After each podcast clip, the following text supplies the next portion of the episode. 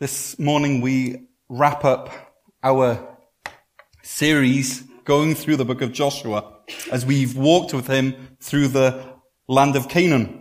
And this was the man who stepped into the shoes of Moses, the man of God who heard from God himself these words, "As I was with Moses, so I will be with you. I will never leave you nor forsake you. Be strong and courageous." This is the man who had the unenviable task of leading God's people, God's ungrateful, unfaithful people, into their inheritance, that he led God's people into God's place for God's purposes. And he did it with resolve and with faith and with absolute perseverance. This is the man who saw the rescue of Rahab, a Canaanite prostitute who would later become part of the lineage of King David and actually of Jesus himself. This is the man who witnessed the miraculous crossing of the Jordan, the mass circumcision at the Hill of Foreskins. I hope you remember that. The fall of Jericho, and who witnessed the failure at Ai due to Achan's sin. This is the man who was fooled by the Gibeonites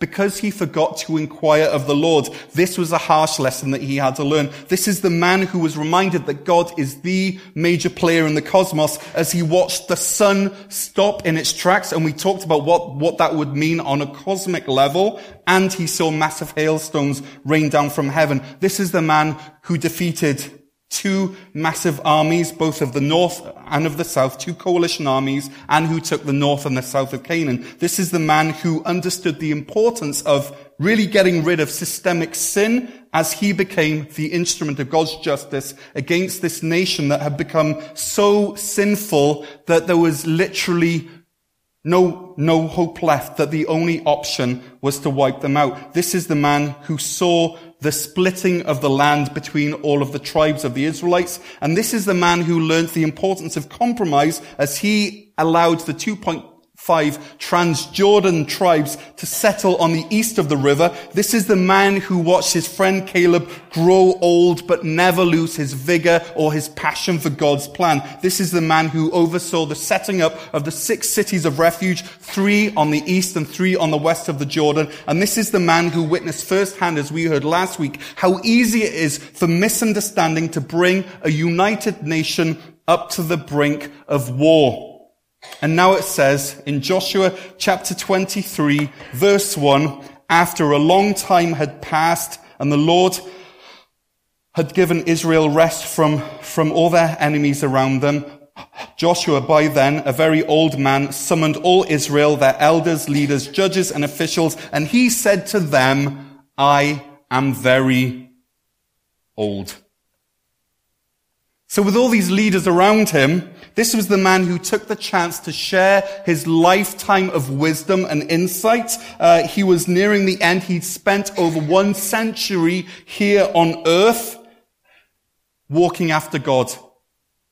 And as we listen to what he says now, we hear 4 important questions that Israel needed to hear and to ask themselves. And coincidentally, this is nice, this is how the Bible works, there are also 4 questions that we need to ask ourselves. The first one is, God, what reminder from you do I need to internalize right now? Number 2, God, what command from you do I need to obey right now? God, what promise from you do I need to cling to right now? And God, what warning from you do I need to heed right now? You see, the God that spoke to the people of Israel through Joshua is the same God who speaks to us here today. And he has a reminder, a command, a promise, and a warning for us. So first of all, the Israelites are reminded. They are reminded that it was God who was fighting for them all along.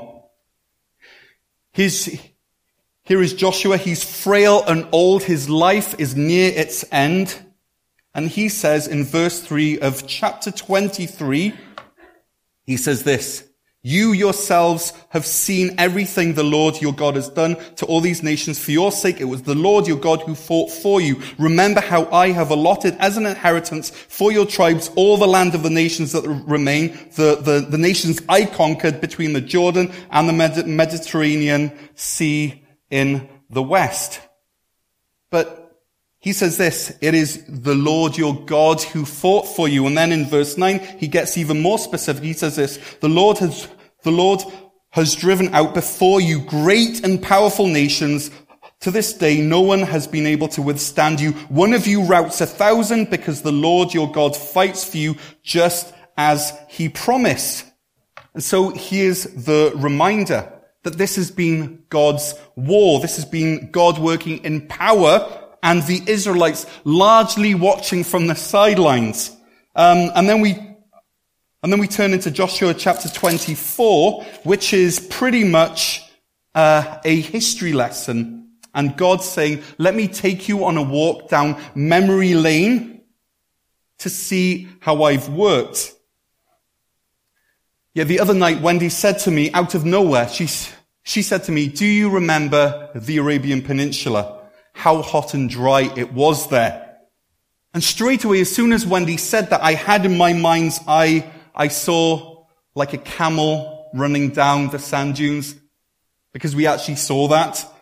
I could smell the frankincense in the air, in the souks, in the marketplaces. I could feel the never-ending, unrelenting heat as we walked through the park with our young kids, and all we wanted was shade and a drink.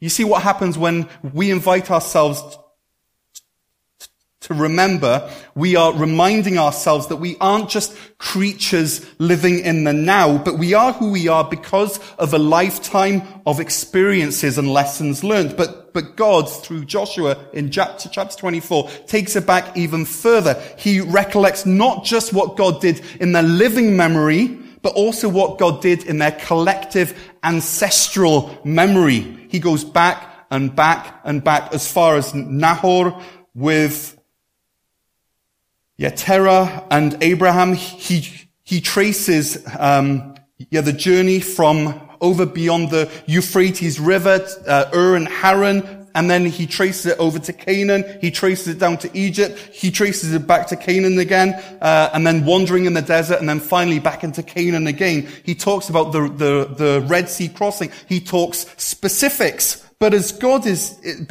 through Joshua is explaining to those who would listen all of this, even though these events happened many generations ago, it's interesting that he shares it as if it happened to them themselves. Verse 6 of chapter 24 says this, when I brought your people out of Egypt, you came to the sea. You saw with your own eyes what I did to the Egyptians. Then you lived in the wilderness a long time. And the people there might have said, actually, God, that wasn't us. That was our grandparents, our great-grandparents, our great-great-grandparents. That wasn't actually us. But what God is doing here is he's including them in the covenant that he made with their ancestors. And he's renewing it with them right there at that moment in time. What he's saying in essence is this. What happened back then, I can do now. What I did for those folks back then, it's like I did it for you. I'm the same God now as I was back then. For them, I parted the Red Sea. For you, I parted the Jordan River. For them, I drowned the Egyptian armies. For you, I won over against the systemic evil in Canaan. I am God and I never change. As I was with Moses, as I was with Joshua, so I am with you. That's in essence what God is saying as he takes this walk down memory lane. And the thing is that we also have to be reminded, if we are Christians, that we have to be reminded of our collective ancestral heritage, those things that might have happened 5,000 years ago or maybe 2,000 years ago on an old rugged cross or in the 1700s or in the 1950s or in March of this year. It's all part of our heritage. You see, we're very good at listening to stories And many times the stories that we listen to are worldly stories. You know, these things that we read on our feed, which we read on, you know, on news, on Facebook, and so we read these stories and we shake our heads and we tut, tut, tut, or we eat it up because it tastes so good. And so we just spend hours looking through, just lost in shock at where is the world coming to. But we also have to be stuffing ourselves not only with worldly stories, but with stories of the Lord himself.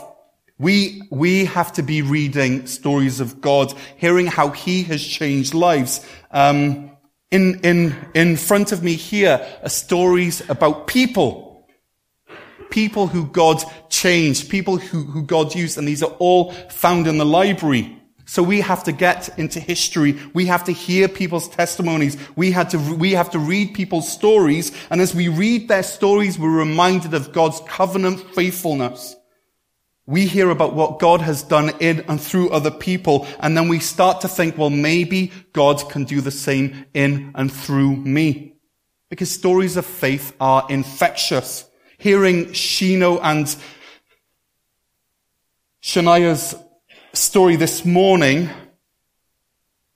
maybe not for you, but for me, it started to make me think, well, maybe I should pray for folks in the Muslim world more because the Lord's working with miracles. This is the power of story.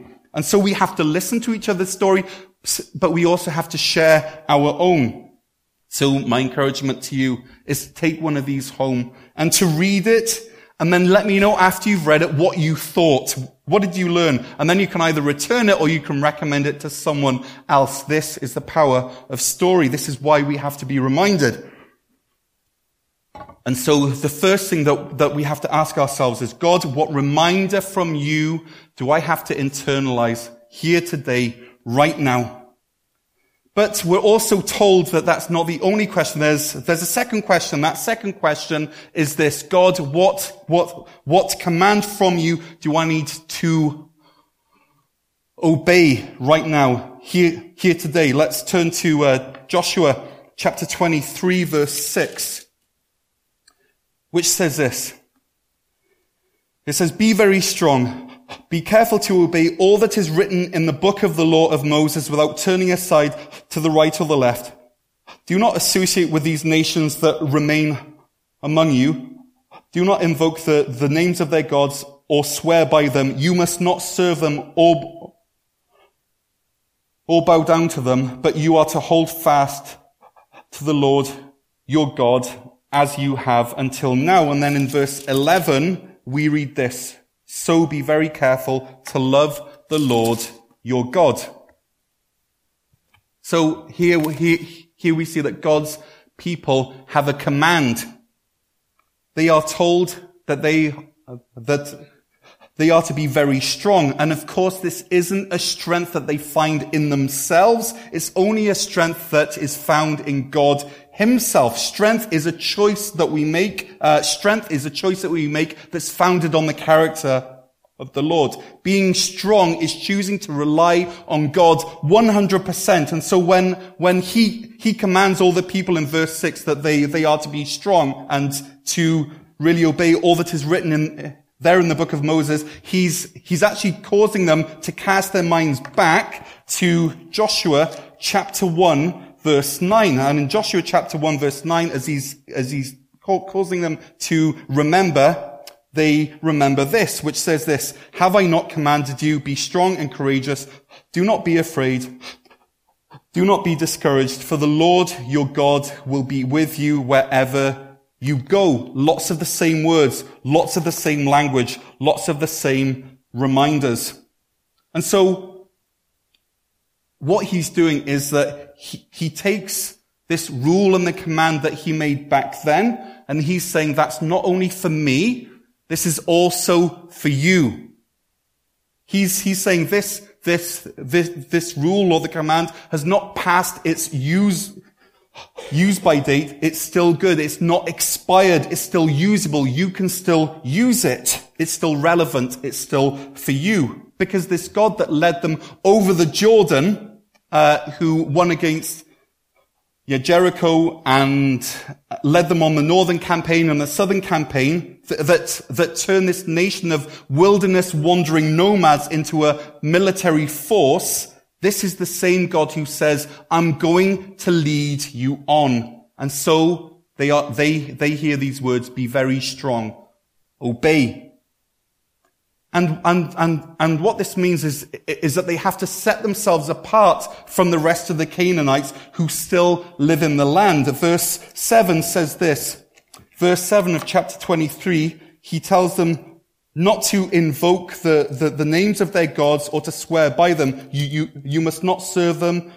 You must not bow down to them. But you are to hold fast unto the Lord your God as you have until now. And so what this means for us is that if we're following Christ, we cannot look like the culture around us. There's something that has to really set us apart from it. So what are the gods of this culture that we attempted to worship and to bow down to? What are the ways of thinking in this culture that are not in line with what we read in the Bible, but are really prevalent in our society, where we may be tempted to let these gods that aren't gods at all impact our thinking, our worldview, our behavior. These mindsets can really creep up on us without us even realizing. And once they've crept up on us, they can form us without us even realizing it. You know, when I was 17, I went to college in Wales. College isn't like college here. College is a pre-university thing. And when I was at college, I remember reading a book by Shakespeare called Othello. And I was struck by one of the characters there called Iago. And Iago is this sneaky, horrible man. And what he does is he walks up to this noble man who only has love in his heart, and he whispers and he plants seeds of doubt until this man who is noble, who is good, actually ends up murdering the woman that he loves, all because of this wicked man, Iago. Now, Iago is fiction. But there are really powerful forces in this world that are, they're in the shadows and we don't even notice them, but are walking up to us and they're whispering in our ear, and they're changing how we view things. They're changing even our beliefs. In 2 Timothy chapter 4 verse 3, we read this. 2 Timothy 4 verse 3, it says this, for the time will come when people will not put up with sound doctrine. Instead, to suit their own desires, they will gather around themselves a number of teachers who will say what their itching ears want to hear. They will turn their ears away from the truth and will turn aside to myths. But you keep your head in all situations, endure hardship, do the work of an evangelist, and all of the duties of your ministry. So, what is the antidote for this sickness that lingers there in the shadow and that can really sneak up on us? Well, verse 8 of chapter 23 of Joshua, that is the antidote, and it says this, but you are to hold fast. Who to? You are to hold fast unto the Lord your God as you have until now. Now, there's another translation which changes those words. It doesn't say hold fast. It says cling to. And what that means is to hold on like your life really depends on it. Hold on, cling to. Now, for me, maybe it's like this for you as well, but for me, I find that a lot of my spiritual walk is actually me drifting along, somehow assuming that if I take my foot off the gas pedal, that I will keep on drifting nearer to God. That's kind of how it is. That's what I think. But both you and I know that it's not true. Once we lift our foot off the gas pedal, we will drift either to the left or to the right, or we will crash. We will stop. But like me, there are many people who say that they love the Lord, who who are drifting through life not realizing that they've actually stopped without even realizing it. And why is this? Because they've stopped clinging onto him. They've stopped holding fast onto him. And what was true then is also true now. And so we have to exert some effort. We have to hold fast onto him. And then if we turn to verse 11 in chapter 23, we're told another command, which is an interesting one because it says this, so be very careful to what? To love the Lord your God. Now, why are we told that we have to be very careful to love him? I mean, isn't love a natural thing like a river that just flows downstream and it just happens? How can you order love? How can you mandate love? How can God come up to us and say, be very careful to love me? How can he do that? Because love actually isn't like a river that naturally flows downstream. Love is more like a flame that has to be stoked. And sometimes love is a roaring flame. Sometimes it's an ember that you can hardly even see. But that fire of love has to be fed. And what happens when that flame is small is that you see all of the darkness and it's there ready to just eat it up. And so that fuel has to be found and the oxygen has to be found and that heat has to be found. Because when you find those three things, you have a fire. The lamp needs oil. And so for some of you right now, your fire is at a really low ebb. It's right on the verge of being extinguished. Absolutely. But it's at this moment when you feel like at least that you have to work the hardest. You have to fan it into flame. You have to look. You have to find that kindling. You have to watch that flame because those winds are there ready to blow out. You cannot let up. You must be careful to love the Lord your God. Maybe you're like the church, the Ephesian church in Revelation chapter 2 verse 4, where the writer says this, yet I hold this against you. You have forsaken the love that you had at first. Consider how far you have fallen. Repent and do the things that you did at first. And then the Lord himself warns us in Matthew chapter 24. He says this, because of the increase of wickedness, the love of most, listen to that, because of the increase of wickedness, the love of most will grow cold, but the one who stands firm to the end will be saved. So are you one of the most? Is your love growing cold because of the wickedness around us? Which is why we read here in Joshua that we are to be careful and love him because he is our Lord, because he is our God. But here's the thing, is that if you're afraid that your flame is nearly out, you should rejoice. Let me tell you why. Because if you're afraid that your flame's nearly out, the fact that you're afraid is a sign of life. Okay? And so you should use that fear as a motivation to hold on to God and to cling to him even more. That fear is a sign of life. It's when that fear goes and your heart becomes hard. That's when you have to be worried, but you won't be worried because you've already passed that line. So that fear is a sign of life. It's a sign of hope. And so you can hold on to that little ember. You can bring it up to God and you can say to him, breathe on me, breath of God. Fill me with life anew that I may love what you love and that I may do what you would do. So whatever brings life to your soul, you should do it. If that's reading the word, if that's listening to worship songs, if it's walking in nature, if it's listening to sermons, if it's maybe journaling, if it's working through things with a friend, whatever can turn that ember into a flame, you should do it, because this is what being careful to love the Lord your God means.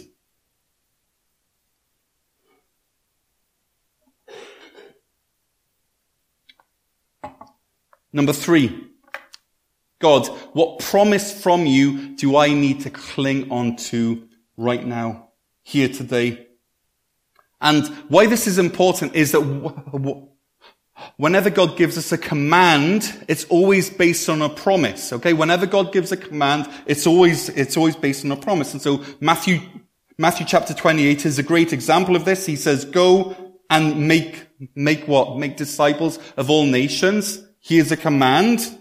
But this is based on the promise which Jesus says to us, surely I am with you always, even until the end of the age. And so that command is predicated, is based on a promise. It's the promise that makes us fulfilling what God says to us actually possible. And so here's our question now. What promise from you do I need to cling to? Joshua 23 verse 4 says this. Here's the promise. Remember how I have allotted as an inheritance for your tribes all of the land of the nations that remain, the nations I have conquered, between the Jordan and the Mediterranean Sea in the west. The Lord your God himself will push them out for your sake. He will drive them out before you, and you will take possession of their land as the Lord your God promised you. And I love this, because when I read this, my heart resonates, because what this is saying is that there's still work for us that we have to do. Our job, our duty, our purpose for living here on this earth is not yet through. And so what the Lord does is he reminds them of what he's already done. And then he says that he himself will work more. He will keep on working. He will drive out the remaining tribes. And then he says, and you will take possession of the land. And what that's saying is that God will do all of the heavy lifting. But there's also work for them.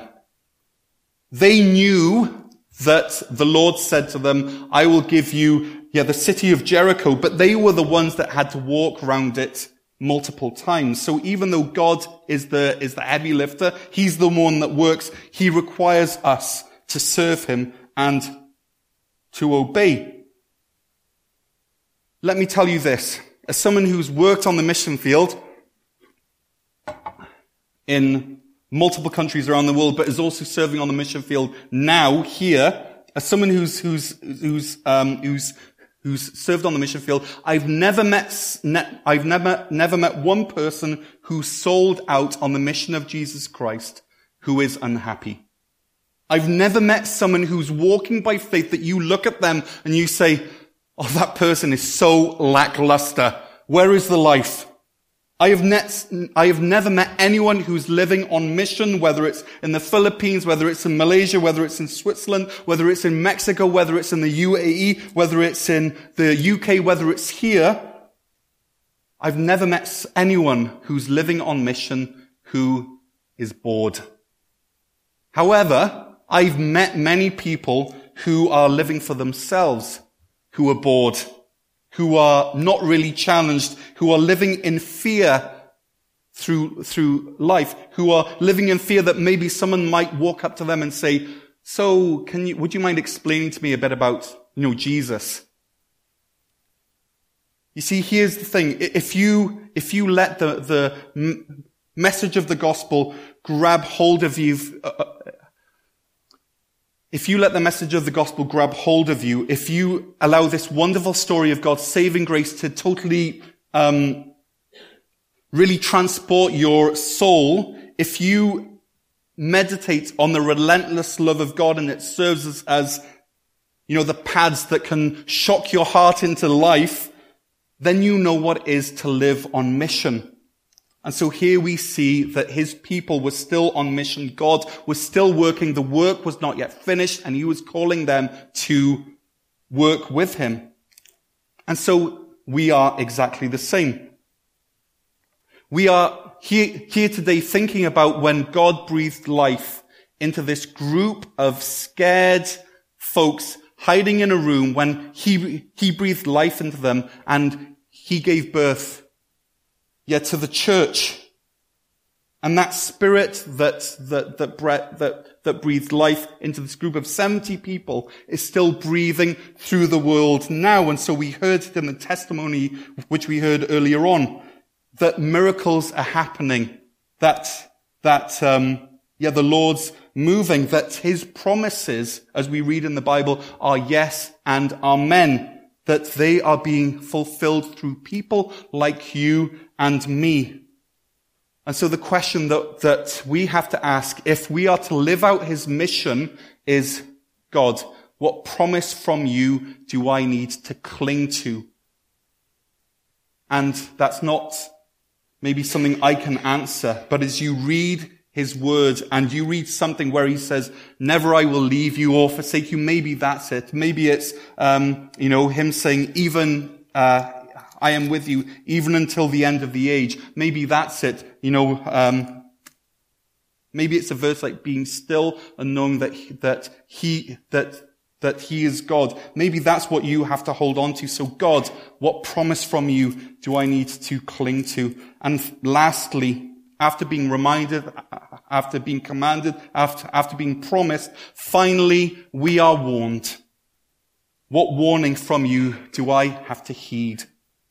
Verse 12 of chapter 23 says this, but if you turn away and ally yourselves with the survivors of these nations that remain among you, and if you intermarry with them and associate with them, then you may be sure that the Lord your God will no longer drive out these nations before you. Instead, they will become snares and traps for you, whips on your back and thorns in your eyes, until you perish from this good land which the Lord your God has given you. And then verse 15 says this, but just as all the good things the Lord your God has promised you have come to you, so he will bring on you all the evil things he has threatened until the Lord your God has destroyed you from this good land that he has given you. Verse 16, if you violate the covenant of the Lord your God, which he commanded you, and go and serve other gods and bow down to them, then the Lord's anger will burn against you, and you will quickly perish from the good land. And what it says in verse 12, he says, but if you turn away and ally yourselves with the survivors of these nations. But however, in the English Standard Version, it says this, if you turn back and cling to the remnant of those nations among you. If you turn back and cling to the remnant. And that word cling should remind us of verse 8, where Joshua tells them to hold fast or to cling onto him. So you either cling to those nations or you cling to him. And what this tells us as human beings is that we are habitual clingers. We always cling to something, or we always hold fast onto something. And here it's been set up as an either or. You either cling to God or you cling onto the idols and the false gods in your midst. And so they're being warned of the very real temptation to cling onto false idols. And these false idols aren't over the river anymore. They're in the country that they haven't entered. Those false idols are there in their midst, in their home. They have to resist holding on to these and instead hold on to God.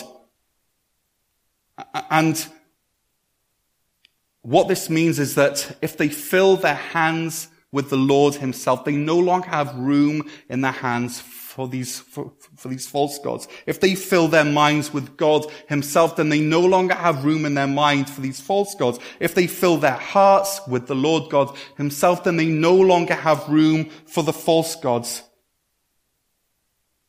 And that's true of us as well.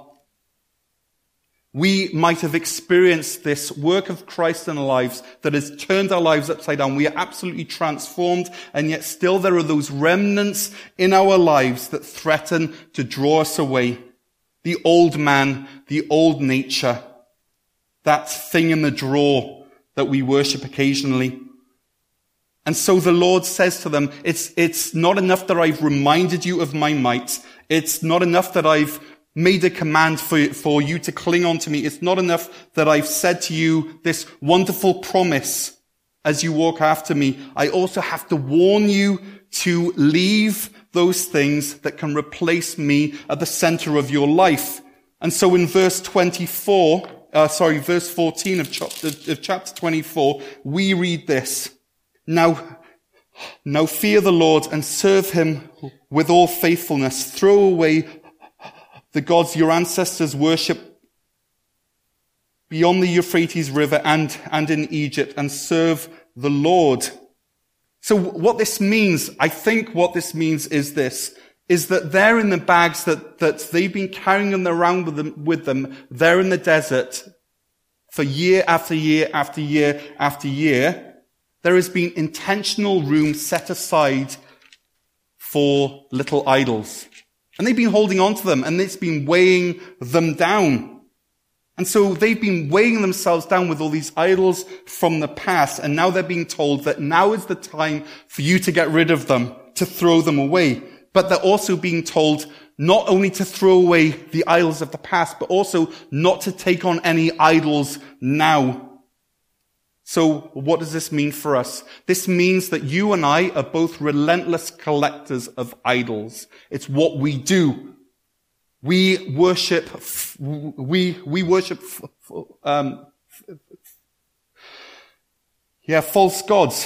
it's ones that have been handed down to us from our parents, maybe practices that we've learned from them, maybe it's drunkenness, workaholism, maybe it's racism, maybe it's learning how to react with anger, or, so if it's sins we've learned from our parents, or it's sins which we've learned ourselves, whether it's sexual sin, or Eastern mysticism, or just focusing on wealth, or not really caring about anyone, or spending money that we don't have, or living lives filled with envy, whatever these false gods are, God's warning is the same. Don't cling to them. Instead, cling onto me. Because it's only as we cling onto God that we don't have to worry about the power that these false gods have in our lives, because our hands, our hearts, and our heads are full of Him already. So if you know that there is known sin in your life, yes, you are saved maybe, but you know that there are these false gods that you still have in your life. Cling on, to God. Hold on to Him. Let Him fill your hand and your heart and your head so that there's no room for these lesser loves. So, just like the people of Israel, we are reminded that it's God who works on our behalves. We are a commanded people to love Him and to serve Him and to cling on to Him. We are a promised people that He will work on our behalf, winning our battles for us if only we trust Him. And we are a warned people, warned not to cling on to old gods or to new gods. Instead, we are told to hold fast onto God and to cling to Him. And so here, as you're sat here, thinking about these past few maybe days or weeks or months, and the troubles and the trials that you've experienced, and the moments of happiness and the moments of real sadness, ask yourself this. What is God Himself reminding you of? What is God Himself maybe commanding you to do? What is God actually promising you, or has He promised that you have to internalize? And finally, is there an area of life that God is warning you against? You know, here right at the end of the book of Joshua, he and the children of Israel get into a bit of a verbal sparring match, because we read in verse 15, it says, choose who you will serve. And then the people of Israel respond, we will serve the Lord. And then he comes back with these really telling words, you are not able to serve the Lord. And then they respond, no, we will serve Him. And then He says this in verse 22 and 23, you are witnesses against yourselves that you have chosen to serve the Lord. Yes, we are witnesses, they reply. Now then, says Joshua, throw away the foreign gods that are among you and yield your hearts to the Lord, the God of Israel. And that's what this is all about. When we talk about this life of inheritance, which they have, it's not the land itself, but it's the Lord Himself. He says, yield your heart.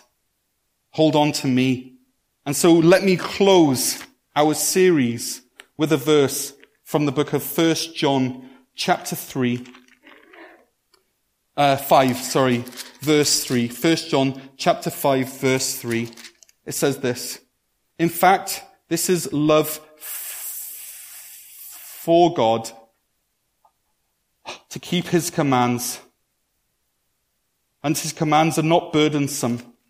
For everyone born of God, they overcome the world. This is the victory that has overcome the world, even our faith. Who is it who overcomes the world? Only the one who believes that, Jesus is the Son of God. You see, what God isn't interested in is half-hearted people who are playing the odds. That he's not interested in people who are grateful for the land or for the blessings, but who keep him at arm's length. He doesn't want players. He doesn't want hustlers. He doesn't want people to play at faith. This is not why he died on the cross. So let me leave you with the black and white, either or, one or the other choice that we heard thousands of years ago, right at the end of the book of Joshua. Verse 15 of chapter 24. But if serving the Lord seems undesirable for you, then choose for yourself this day whom you will serve, whether the gods your ancestors served beyond the Euphrates, those gods of the past, or the gods of the Amorites in whose land you are now living. But he leaves them with this word, but as for me and my household, we will serve the Lord. So my words for you are to yield your heart.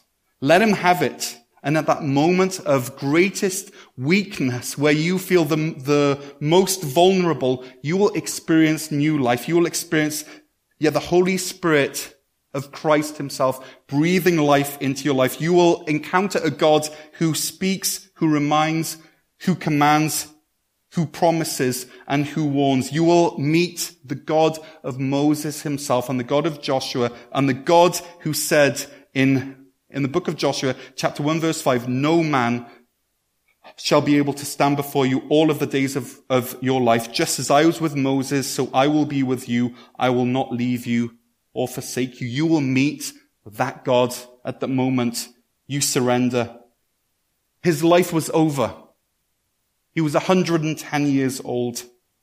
And verse 30 says this, and they buried him in the land of his inheritance. But for you and for me, if you're here, if you're within the sound of my voice, life's not over yet. There's still work for you and I.